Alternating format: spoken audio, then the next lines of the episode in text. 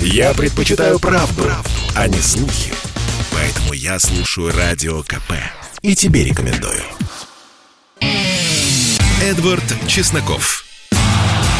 Отдельная тема. Здравствуйте, друзья. Поговорим о Казахстане, который в последние месяцы стал каким-то несолнечным. Я просто напомню.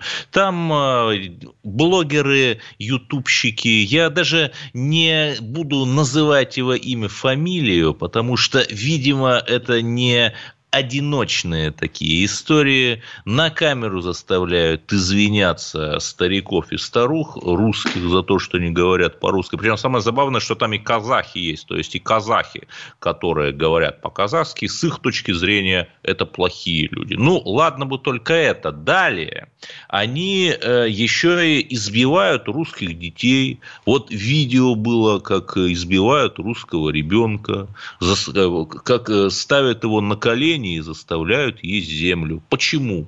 Потому что это такая вот э, детская шалость? Да нет. Очевиднейшим образом там межнациональный аспект, национальная ненависть. А если вы спросите, откуда она, то, опять же, в телеграм-каналах циркулирует учебник по-русски, естественно, написаны истории Казахстана. И там через слово, вот каждый исторический период, там 18 век, 19 век, там российский колониализм, просто название глав, захват, агрессивная политика России, как бы она там ни называлась, Российская империя, СССР и так далее. Ну, если дети растут с таким пониманием России – то они какими вырастут? Вопрос однозначен. И да, у нас опять такой шаг вперед и в то же время, ну, может быть, не два шага, но полшага назад. То есть, с одной стороны, да, премьер Мишустин, которого мы любим и уважаем за то, что экономика не впала в окончательный штопор, а держится и даже увеличиваются э, доходные статьи бюджета, несмотря на коронакризис. Вот премьер Мишустин побывал в Казахстане.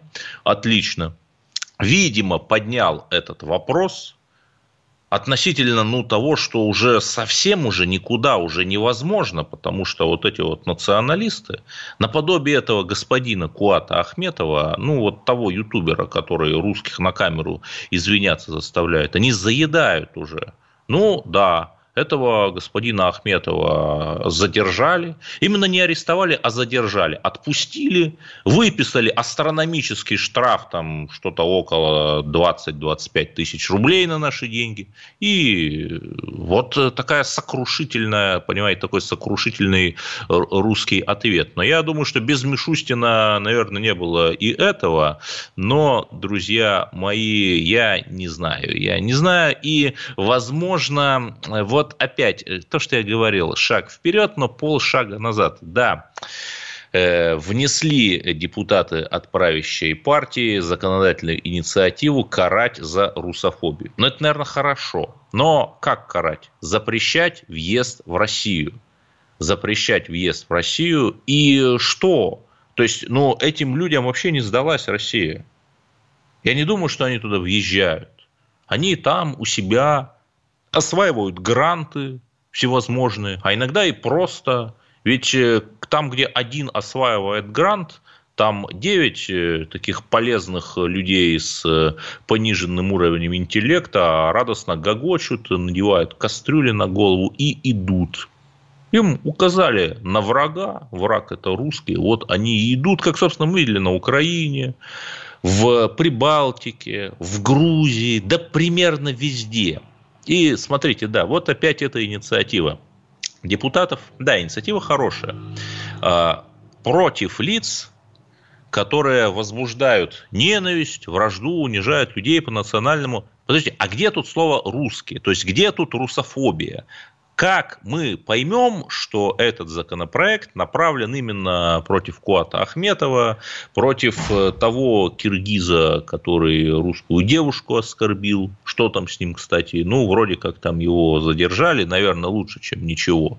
Против э, того узбекского журналиста, который у узбекской женщины-депутата потребовал, чтобы она говорила не по-русски на официальном мероприятии. Ну, вот не знаю. Э, но у нас на линии как раз один из разработчиков этого закона, депутат э, Госдумы Александр Хинштейн. Александр Ефеевич, здравствуйте. Э, Добрый. Но вам все-таки не кажется, что вот эти вот русофобы, им въезд в Россию вообще не нужен.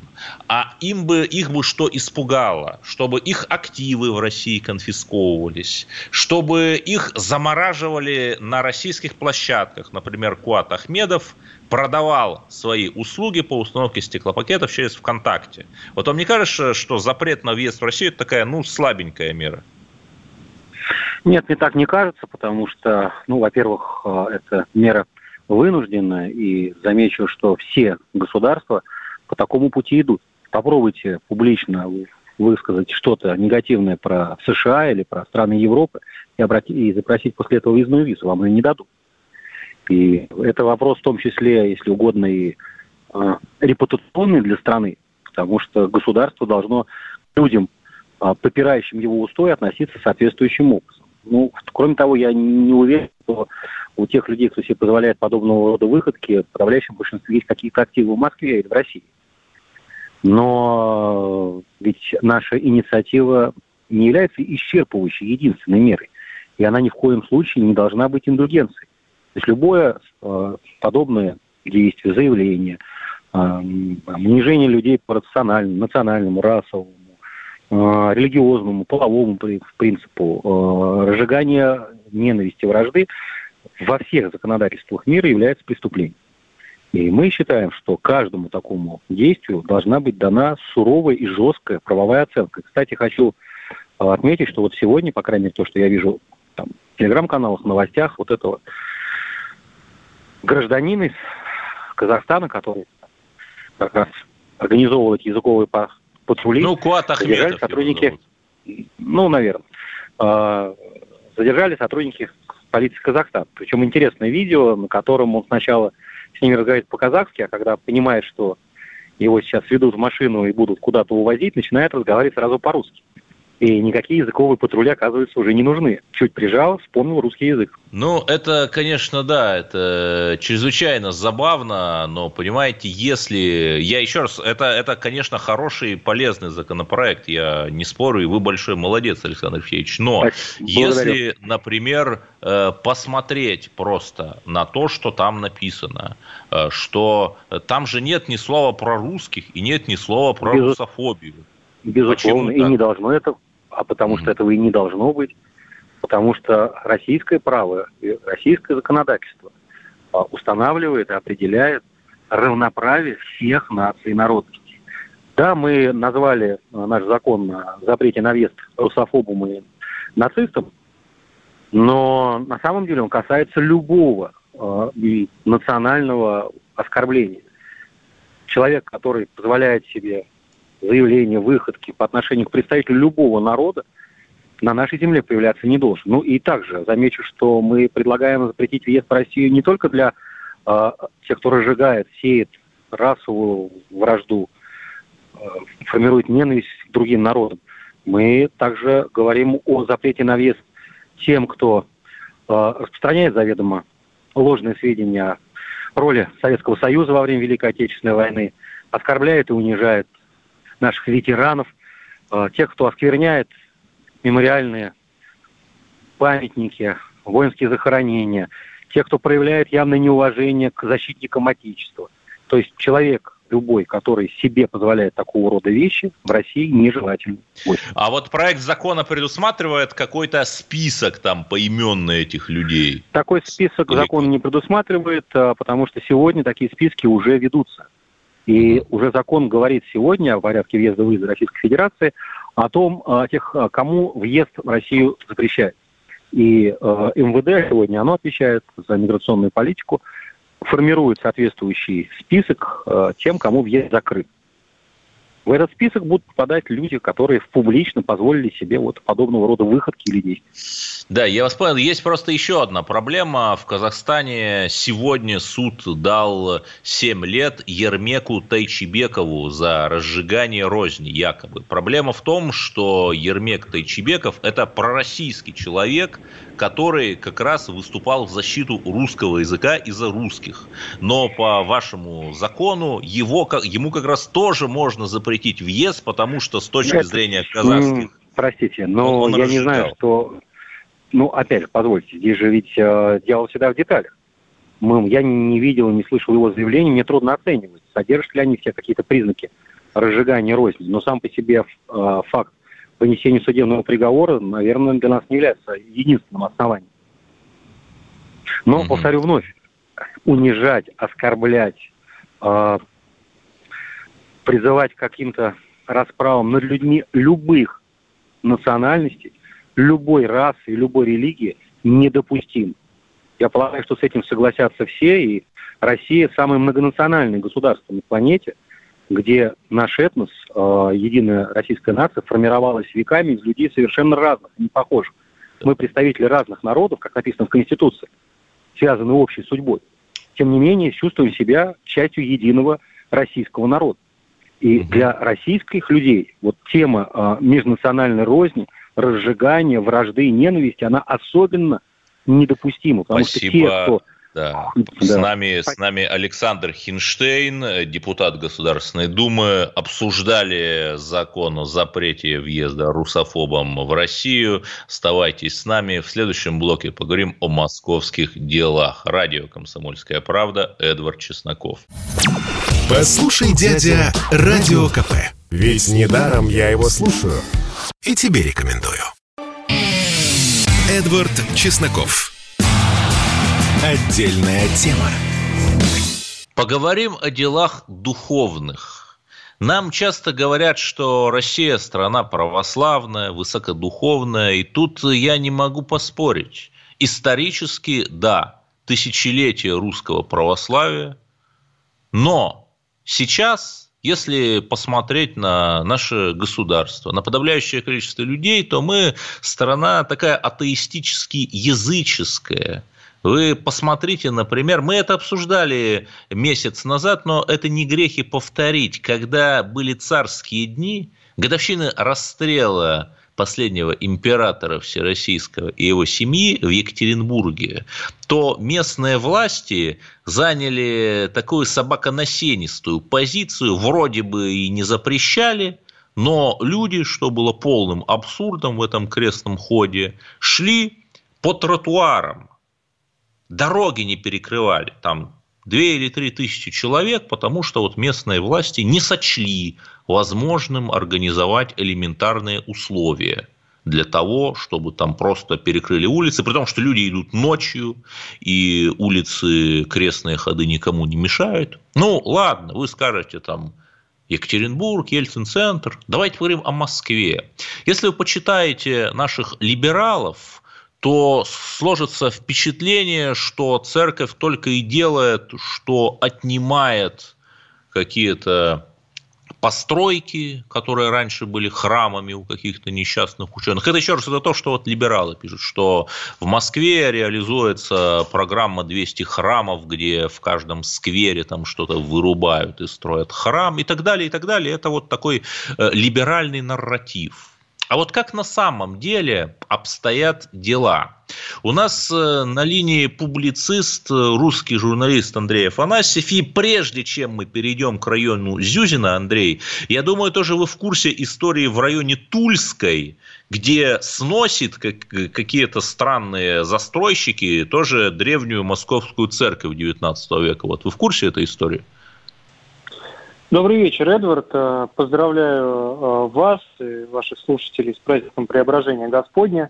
Да, благодарю. Сегодня замечательный праздник, Яблочный Спас, он еще называется в народе. Э, да, я слышал, безусловно, про ситуацию на Тульской с зданием храма Святого Трифона, который был осквернен в годы советской власти, и сейчас эта территория была передана застройщику. Но, слава богу, что вовремя среагировали активисты, люди, отвечающие, по-настоящему отвечающие за градозащиту, за сохранение исторического наследия нашего духовного, и э, православные верующие, которые просто потребовали сохранить храм. И сейчас, э, насколько мне известно, насколько я прочитал это в официальных источниках, в том числе на сайте Патриархии, написано, что э, застройщик прекратил все строительные работы, все работы по сносу здания, и сейчас ведутся переговоры о том, э, в каком формате возродить этот храм. То есть будет построен жилой комплекс и будет при этом жилом комплексе, я надеюсь,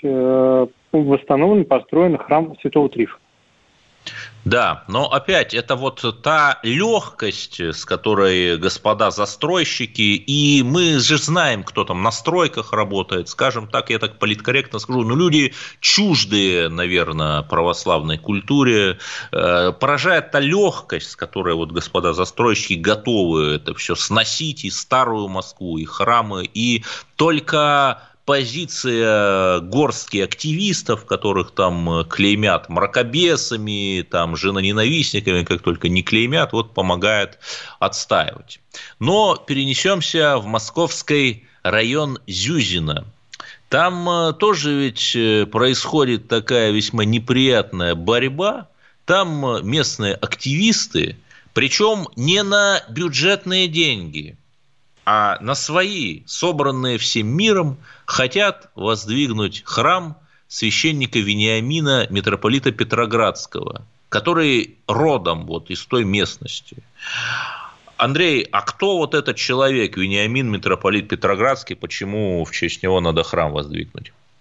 Ну, а, так называется уже община существующая а, в храм в честь священномученика Э, Вениамина э, – это маленький храм. В Москве очень часто бывает, сначала строят малый храм, потом, когда община укрепляется, людей становится больше, и уже они, не, ну, очевидно, не умещаются весь приход э, в храме в этом, то строится храм побольше. И, соответственно, митрополит Вениамин, священномученик Вениамин, это епископ архиерей нашей Русской Православной Церкви, который был прославлен в лике Э, святых э, в качестве священномученика, его убили в год советской власти за веру.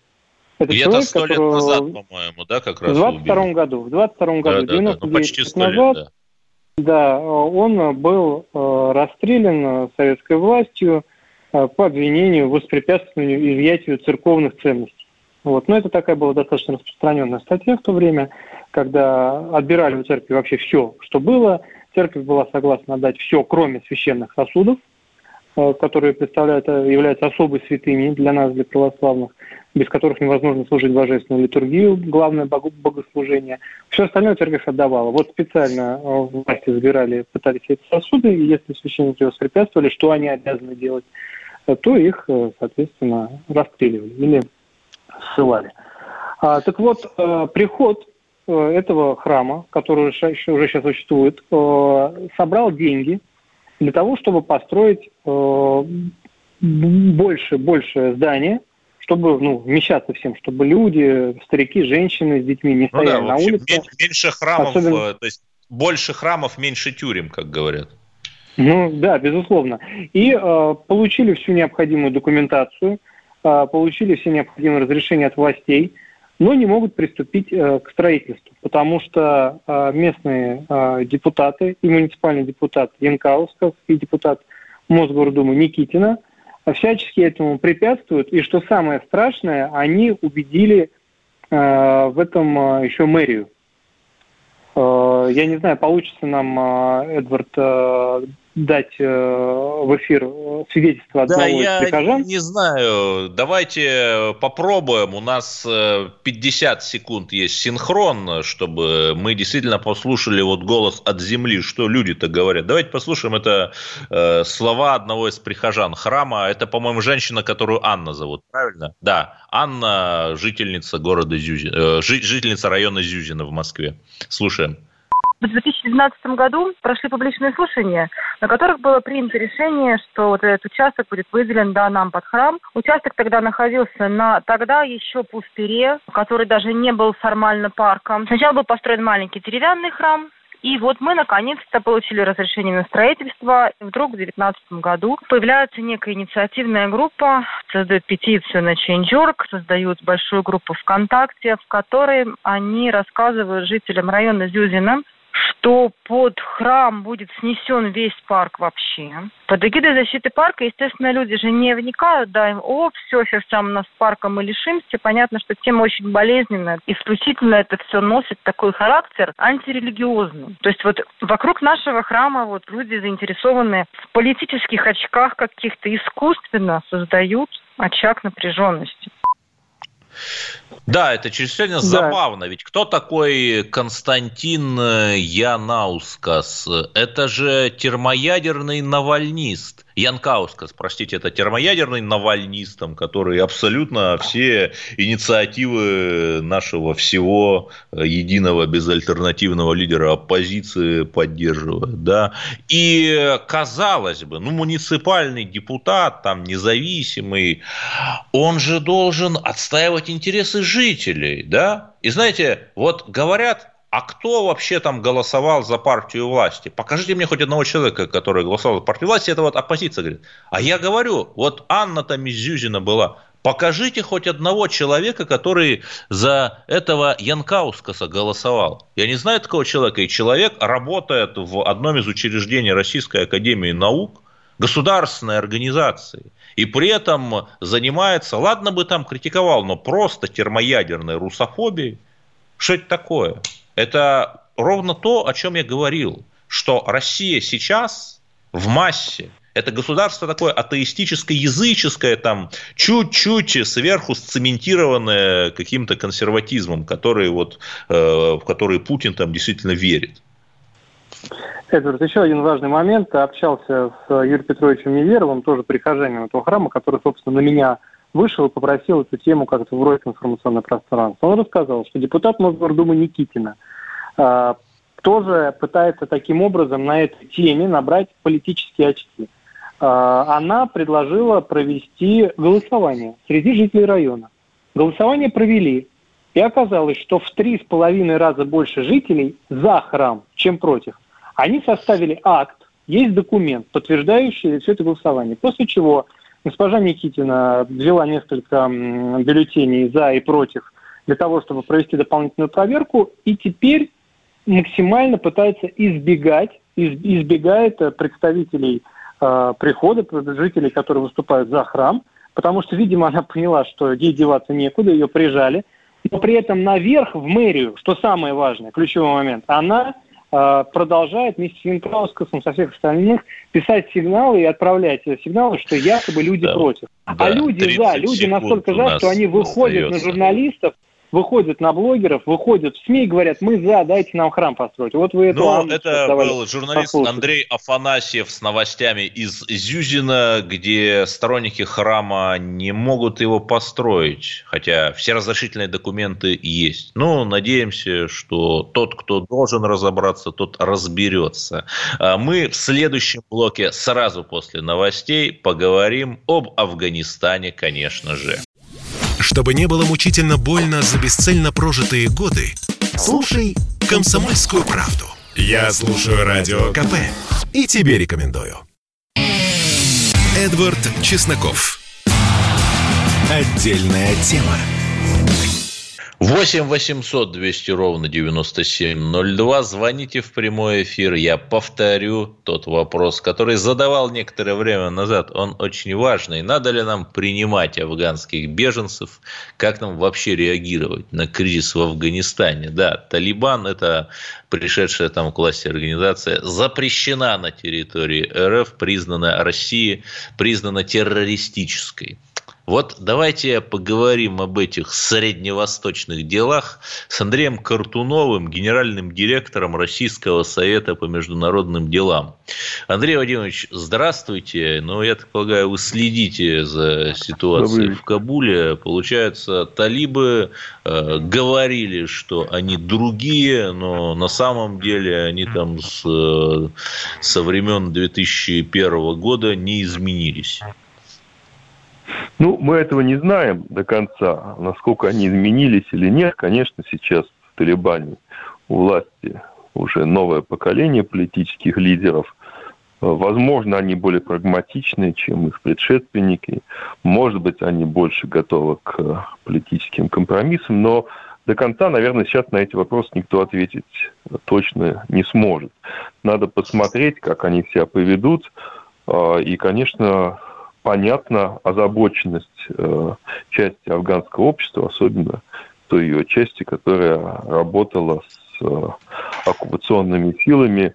Думаю, что для этих людей существуют серьезные личные риски. Вот тут ключевой вопрос, а надо ли нам принимать э, мигрантов из Афганистана? Я не говорю всех, да, но хотя бы тех, там, которые представляют какую-то ценность для России. Ну, э, все-таки Россия не является э, главной так сказать, точкой притяжения э, беженцев из Афганистана. Э, вообще в мире сейчас примерно 2,5 миллиона афганцев, которые живут вне своей страны, конечно, большинство из них пытается попасть в Европу, прежде всего богатые страны Северной Европы, в первую очередь в Германию. Это социальные пособия, это возможности трудоустройства, это наличие уже достаточно укорененных диаспор, многочисленных и, в общем, кое-где даже и влиятельных. А, поэтому я не думаю, что а, афганцы будут а, стремиться попасть именно в Россию. Хотя, да, есть разные люди, какие-то из них, возможно, представляют ценности для нашего рынка труда. Думаю, что, наверное, какие-то афганцы могли бы быть э, востребованы и в Российской Федерации тоже. Нет, но чисто географически ближе всего к ним страны Средней Азии, и мы, у нас нет иллюзии относительно прочности границы. Вот если эти все десятки, может быть, сотни тысяч человек если там продолжится, усилится гражданская война и репрессии в адрес неугодных запрещенным талибам, если эти десятки и, и сотни тысяч человек ломанутся туда, на юг, в СНГ, что нам делать, как реагировать? Ну, во-первых, э, я думаю, что если э, будет такой исход, и если граница, прежде всего, Афгана таджикская граница э, окажется неспособной сдержать этот натиск, то, по всей видимости, речь э, пойдет прежде всего об афганцев э, узбекского и таджикского этноса. То есть эти, эти этнические группы, которые составляют значительную часть населения Афганистана, они, строго говоря, Талибане не очень представлены. И сейчас нету вот того Северного альянса, который когда-то представлял их интересы и защищал их права. Поэтому, э, скорее всего, если будет исход, он будет э, хотя бы отчасти таким а, этническим. И, конечно, эти люди, по всей видимости, будут рассчитывать а, найти себе пристанище в этнически близких им государствах, то есть э, в Таджикистане, в Узбекистане.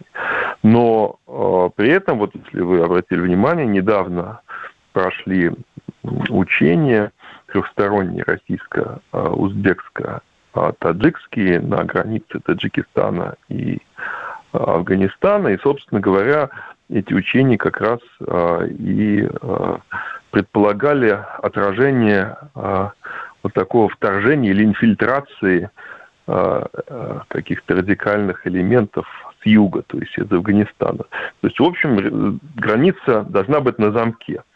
А, и если решение о приеме каких-то беженцев и будет принято, то естественно, что должны быть какие-то фильтрационные пункты. Естественно, что там надо людей как-то как сортировать, надо готовить э, для них соответствующие там лагеря и так далее. Но пока что вот то, что мы э, знаем э, о миграционных потоках из Афганистана, в основном они идут а, на юг и частично на запад, а не на север.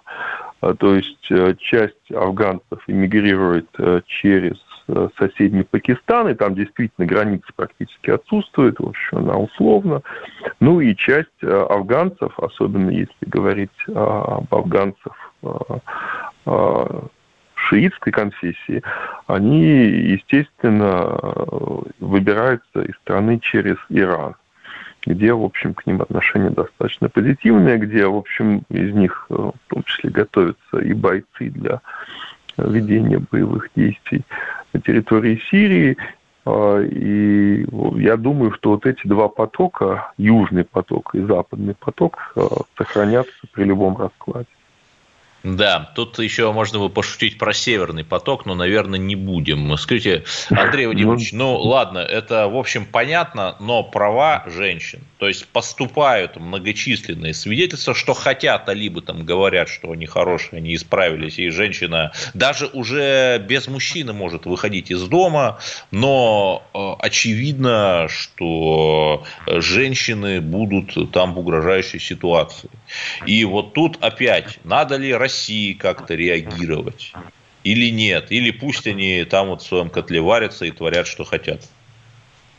Ну, вы знаете, так сказать, Россия, конечно, в лице каких-то э, общественных организаций, э, каких-то движений, защищающих в том числе и права женщин, э, наверное, может высказывать свое мнение может обращать внимание и международного сообщества, и афганских властей на какие-то эксцессы, которые мы считаем недопустимыми.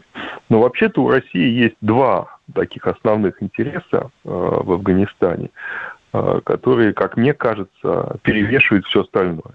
То есть, во-первых, Афганистан не должен стать э, плацдармом для планирования осуществления террористических или каких-то подрывных операций на территории Центральной Азии, тем более на территории Российской Федерации.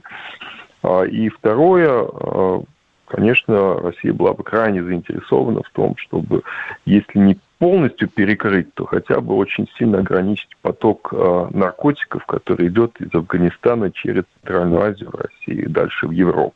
Россия, к сожалению, является одним из основных рынков для афганских опиатов, и вот за эти 20 лет, пока там находились американцы и их союзники, этот поток увеличился на порядок.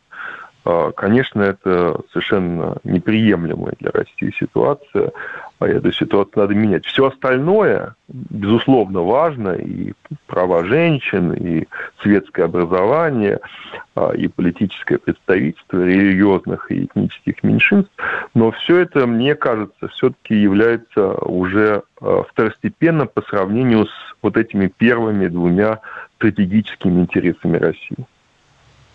Понятно. И можно, значит, надеяться, что талибы наркотики запретят, вот как они, собственно, это и делали, или нет? Знаете, а, ну, то, что, в общем, в их интерпретации ислама э, наркотики – это зло, с которым надо бороться, здесь сомнений нет. А, но вот смогут ли они это сделать, поскольку это огромная, э, уже огромный сектор афганской экономики. А, и никакие альтернативные э, занятия, в том числе в сельском хозяйстве, конечно, такого уровня доходов э, дать не могут. Поэтому если талибы будут серьезно бороться с наркотиками, то это сильно ударит по очень влиятельным, значительным интересам внутри Афганистана. И, конечно, это тоже приведет и к снижению популярности Талибана, возможно, к появлению каких-то альтернативных версий э, исламского радикализма. Поэтому это, в общем, палка о двух концах. Конечно, мы очень хотели бы, чтобы талибы были последовательны в этой борьбе, э, но я думаю, что им будет трудно сделать этот выбор с учетом тех последствий, которые может иметь последовательная борьба с э, производством наркотиков. Андрей Картунов, генеральный директор Российского совета по международным делам, одно, одного из самых авторитетных мозговых трестов по внешней политике у нас сейчас был на линии. Ну, что тут можно сказать? Только звонить в эфир «Комсомольской правды» 8 800 200 ровно 9702 и скажите, дорогие друзья, ваше мнение, надо ли нам принимать беженцев из Афганистана, как вообще нам реагировать на это этот кризис почти что у наших границ. И оставайтесь с нами, потому что в следующем блоке мы поговорим о том, что Россия на самом деле никакая не консервативная страна, когда поддерживают у нас трансгендеров в конькобежном спорте. Слухами земля полнится. А на радио КП только проверенная информация. Я слушаю «Комсомольскую правду» и тебе рекомендую. Эдвард Чесноков. Отдельная тема. Сразу оговорюсь, я не гомофоб, я не трансофоб. Я вообще всех люблю, даже несмотря на то, что я не знаю ни одного гея, ну, кроме, может быть, Антона Красовского, но это очень отдельная тема, который был бы за русских и выступал бы против их институционального угнетения, да на той же Украине. Я вообще считаю, что э, у себя дома с зашторенными окнами по достижении совершеннолетия и по взаимному согласию два человека с какими-то особенностями могут вообще делать все, что угодно. Пожалуйста, это их право. Но в чем проблема с трансгендерами в спорте? Когда, например, мальчик после определенных процедур становится э, девочкой, то его биологическая сущность, его метаболизм, его мускулатура остаются такими же. И, соответственно, понятно, что если поставить рядом девочку и мальчика на 100-метровке, то мальчик девочку обгонит Просто потому, что мужчина сильнее биологически, так заложено. Это все равно, что там э, говорить, что дождь не мокрый, и почему снег белый. И что мы видим? Татьяна Тарасова – это выдающийся наш спортсмен, который постоянно у нас где-то на телевидении, танцы на льду со звездами, поддержала трансгендеров. Сказала, что появление вот таких вот спортсменов – никак не отразится на фигурном катании. Хотя я только что объяснил, почему отразится.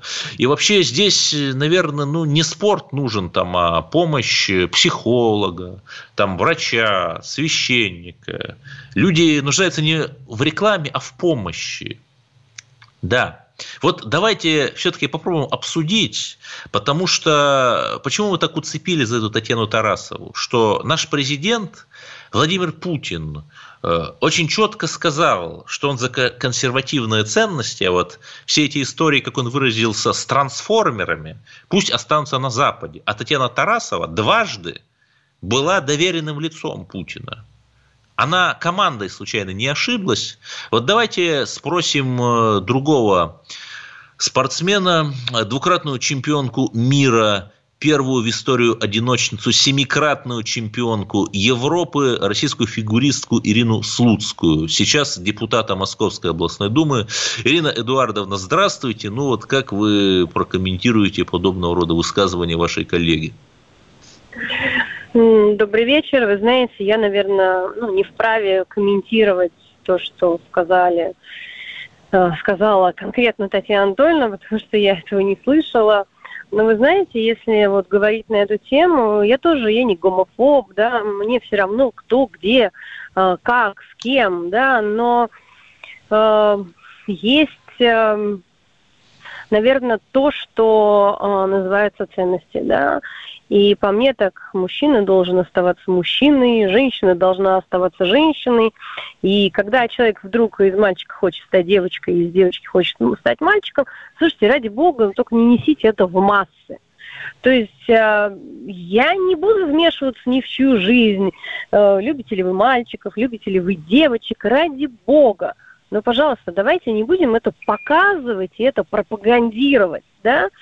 А вот по поводу соревнований, э, ну, есть же критерии, да, определенные, но для меня это, ну, я не знаю, может быть, я воспитана правильно, да, но э, для меня это высший пилотаж в кавычках. Э, а что будет еще через 5, через 10 лет? Ну, раз пошла такая петрушка, скажем так. Ну, давайте тогда соберем таких людей, устроим им отдельные соревнования, не будем смешивать одно с другим, эм, не будем показывать э, то, что это совершенно нормально, это не нормально. По мне это не нормально. Но с другой стороны, опять, я говорю, если там ты условно такой, ну так ради бога, живи так. Ну не надо показывать всему миру, что это нормально. Не надо путать вообще все жизненные какие-то критерии.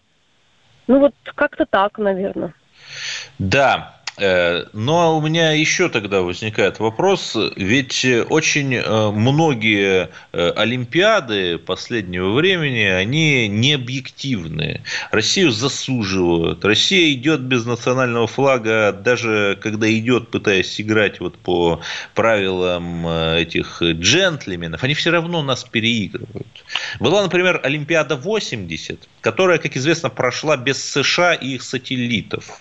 Потому что Россия, Советский Союз ввел войска в Афганистан перед этим, ну и да, опять Афганистан. Но ведь все же помнят это как блистательную, красивейшую Олимпиаду, и ну и что, что там кого-то не было. Все равно же все состязались и состязались честно.